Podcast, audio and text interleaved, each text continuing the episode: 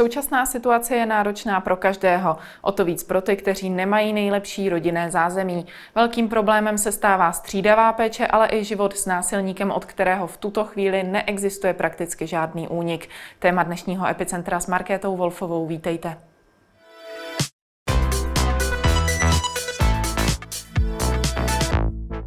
Ve studiu vítám advokátku specializující se na rodinné právo a domácí násilí Lucí Hrdou. Dobrý den. Dobrý den. Narůstající případy domácího násilí, ale i partnerské spory o děti. Jsou to problémy, které se s příchodem celoplošné karantény dali podle vás nějak očekávat?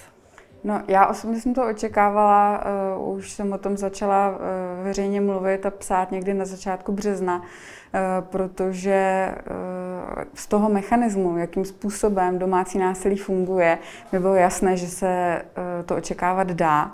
Stejně tak to očekávaly neziskové organizace a taková ta nízkoprahová zařízení, která pomáhají obětem domácího násilí. Takže ty se začaly připravovat. Samozřejmě problém nastal v okamžiku, kdy nastal ten lockdown, to uzavření. Takže ty organizace, které s tím počítaly, tak třeba musely přejít e, na telefonickou pomoc e, nebo intervenční centra vyzývají, že tam lidi teda můžou chodit, ale je lepší, když jim zavolají, zřizují různé čety a podobně. Ale očekávali jsme to, protože mechanismus domácího násilí je takový, že v okamžiku, kdy ty lidé nemají úniku, Eh, to znamená, ta oběť nemůže někam odejít, nemůže od toho pachatele jakoby uniknout eh, té agresi. A jsou tam zavření spolu 24 hodin a ještě do toho tam jsou děti, eh, což samozřejmě jako zvyšuje nějakou obecnou míru nervozity, tak bylo úplně zřejmé, že to bude gradovat a už máme zprávy ze zahraničí, že tam, kde ten lockdown byl už dřív, třeba v Číně, ve Francii, ale už máme nějaké statistiky Spojených států a z Izraela jsem viděla, takže tam všude už nastává uh, tak nějaká, ne, neříkám špička, ale rozhodně zvyšování uh, nahlášených případů domácího násilí. Hmm, zmínila jste mimo jiné i Francii. Tam přibývající případy domácího násilí už eh, dokonce vyčíslil ministr vnitra na zhruba třetinový nárůst. Ano, dokonce v Paříži 36 hmm. Eh, co je ten hlavní problém? Je to ta samotná zkuš, eh, skutečnost, že ta rodina tráví s násilníkem více času, nebo je to právě ta nervozita, ten tlak? To je všechno dohromady. Domácí násilí je komplexní. Nemůžeme vždycky říct, kdyby se odstranila tahle jedna věc, tak domácí násilí nebude. Je to komplexní povahou toho pachatele, eh, jeho chováním, tím eh, i třeba, jakým způsobem byla takzvaně socializovaná, jak vyrostla oběť, protože třeba spousta obětí vyrostla eh, v domácnostech, kde bylo domácí násilí, když oni byli děti, říká se tomu transgenerační přenos domácího násilí. Eh, takže eh, si podvědomně, neříkám, že mu to umožňují, ale dlouho jim to třeba připadá normální, to, v čem žijí. Hmm. Takže těch faktorů je hrozně moc, ale samozřejmě jeden z nich je ta nervozita, která Eh, což nám ukazuje na, na tento prvek, že vlastně vzrostlo, eh, vzrostly počty domácích násilí třeba při povodní, eh, nebo on, oni stačí takové ty obyčejné nervózní věci, jako jsou třeba Vánoce hmm. nebo prázdniny. Tam, jakmile je nějaká domácnost, která je zasažená domácím násilím, je to takové jako toxické, tak v okamžiku, kdy se blíží něco, co eh, produkuje nervozitu, tak tam ty útoky velmi často narůstají eh, v čase, anebo jsou intenzivnější. A tady ještě navíc je do toho ten lockdown prostě toho absolutního uzavření, to znamená, obejít nemá úniku, eh, pachatel je prostě pořád doma a my si musíme navíc uvědomit, že pod domácí, širší pojem domácího násilí je potřeba řadit i týrání dětí. A e, v 70% e, pohlavního zneužívání dětí e, je pachatelem ten úplně nejbližší člověk, úplně z té nukleární rodiny. Dalších 20% jsou potom širší rodina a příbuzní. Hmm. Jenom těch 10% je nějaký takový ten Eh, šílenec v parku. Hmm. Eh, takže tohle je velmi nebezpečná situace eh, a stejně tak to platí pro seniory. Máme spoustu seniorů, kteří nebydlí někde sami v bytečku a někdo jim tam jenom nosí jídlo, ale jsou seniori, kteří teď jsou uvězněni se svým agresorem, který s nimi žije. Může to být samozřejmě nejenom jejich partner, ale jejich dítě, jejich vnuk, Eh, tím jsem i vnučku, teda pardon, příbuzní prostě, kteří tam s nimi žijí. Takže pro všechny tyhle lidi je ta situace teď v současné době velmi komplikovaná, velmi tíživá. Hmm, dá se nějak určit, která ta skupina je vůbec nejohroženější? tak to musíte brát podle toho, jako mají možnost a schopnost obrany. Eh, vždycky platí i v těch eh, normálních dobách, že nejohroženější skupinou jsou děti, osoby s handicapem a seniori. Hmm. Ale uh, musí, musíme to brát tak, že i pro tu oběť, která ne, nespadá do žádných těch třech skupin, o kterých jsem teď říkala, to znamená jako ta normální oběť, i pro ně je to velmi těžké uniknout. Za normální stávající eh, situace, kdy se jakoby neděje žádná karanténa, kdy není žádný lockdown, nikdy není zamčená, tak pro ní eh, z důvodu Eh, komplikovaných mechanismů domácího násilí, které jsou pro lajky velmi těžko pochopitelné. Ono tam potom vzniká jako to, asi se jí mus, to musí líbit, když od něj neodešla, nebo já jsem jí nabít pomoc a ona se vrátila.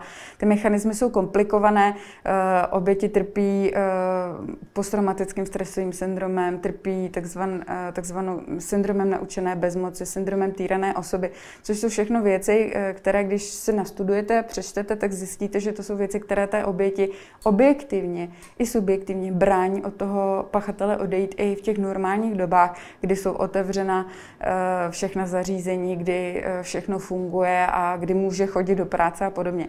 A teď, když jsou tam s tím zavřený, tak je to pro ně ještě mnohem horší, hmm. protože eh, vlastně to, co dřív byla past, tak teď je to past na druhou. Hmm. Ještě co se týče z hlediska těch eh, zásadních příčin, například v Gronsku právě z tohoto důvodu po dobu karantény zakázali prodej alkoholu. Jak velký má právě to pití vliv eh, na domácí násilí, respektive jak velká pomoc tady tenhle zákaz je? To také nejde paušalizovat, protože domácích násilníků eh, je spousta druhů. Někteří autoři je typizují, třeba jedním z nich je právě rozpadlý alkoholik, ale další může být třeba manipulátor, eh, nebo eh, je to nějaká psychotická osobnost, nebo je to nějaký skrytě agresivní člověk, kteří vůbec ten alkohol k tomu, aby mohli páchat domácí násilí, nepotřebují.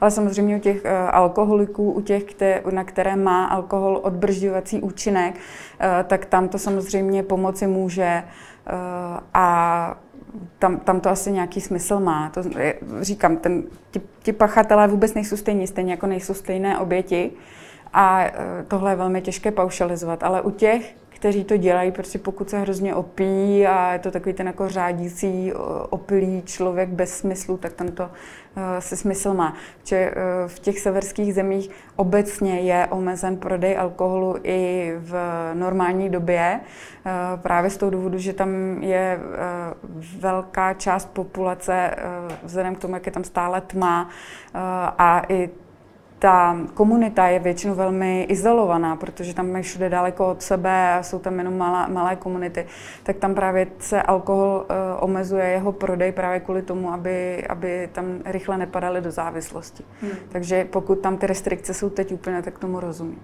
A běžné rady pro okolí zní nepřehlížet, co se u známých děje, nabídnout jim pomoc. V téhle situaci uh, jsou ale oběti domácího násilí tak nějak odizolované. Co tedy radíte v uh, podobné situaci? No, ono se to moc nemění. Tomhle. My pořád můžeme dávat pozor na to, co se děje, akorát máme jiné prostředky kontroly nad tím, co se děje. Já vždycky říkám, eh, že spousta lidí se domnívá, že se, někdo něco, že se někdo něco děje a třeba se bojí zeptat eh, v té běžné situaci. Jo, mám podezření, že můj kamarádku manžel týrá a ona se mi nikdy nesvěřila. Tak ji prostě zavolejte. Volejte ji každý den, ať víte, jak na tom je. Eh, puste si s ní video, ať vidíte, jestli není náhodou zmlácená. Eh, povídejte si s ní, nabídněte jí tu pomoc. Můžete eh, prostě říct, já se bojím, jestli se u vás doma něco neděje, jsi v pořádku.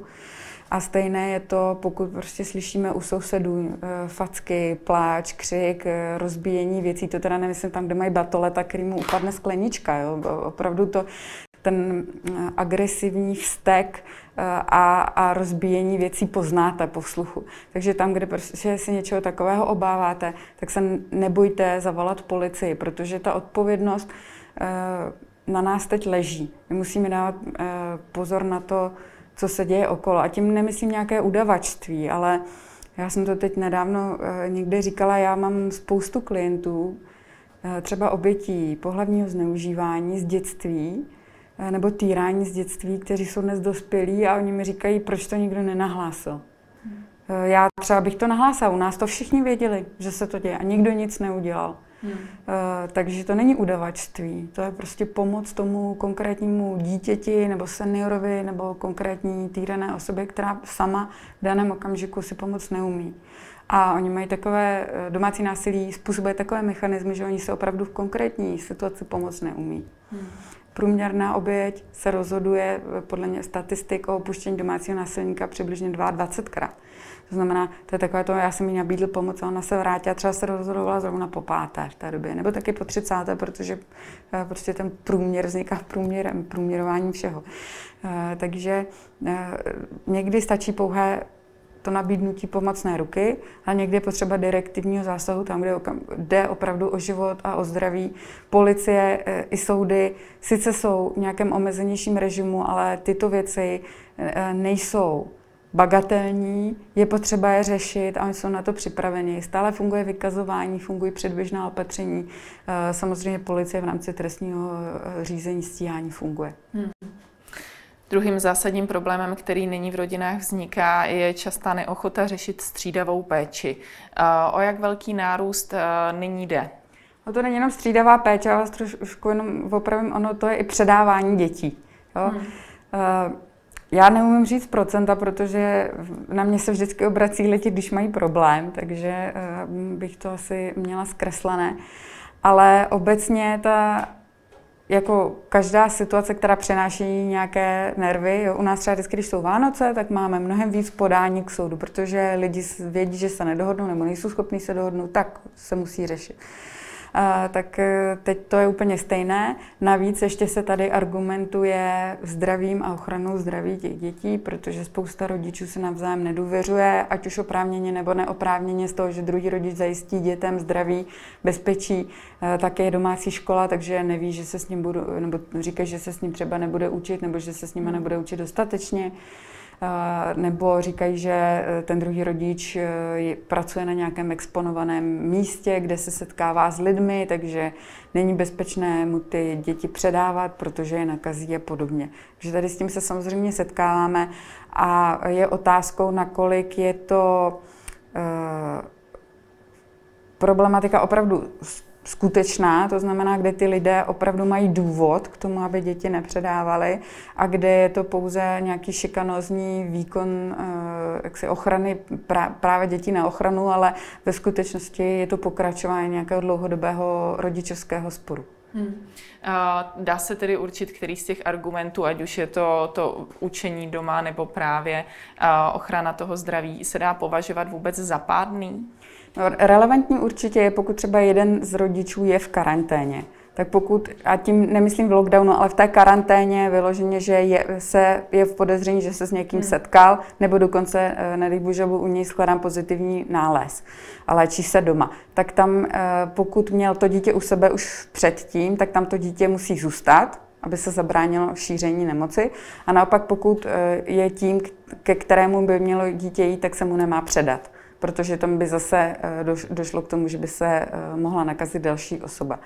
Ale tam, kde žádný z nich v karanténě není, eh, tak pokud nemají žádnou úpravu poměrů, tak tam samozřejmě bych se dohodnout měli a pokud nejsou schopni se dohodnout, tak je potřeba to řešit například předběžným opatřením. Soudy fungují, předběžná opatření vydávají. A um, tam, kde již byl pravomocný rozsudek nebo je tam vykonatelné předběžné opatření, protože třeba ty lidé se soudí a ještě tam nemají rozsudek, ale už nějak bylo rozhodováno hmm. o tom styku předběžným opatřením, tak ta je potřeba dodržovat.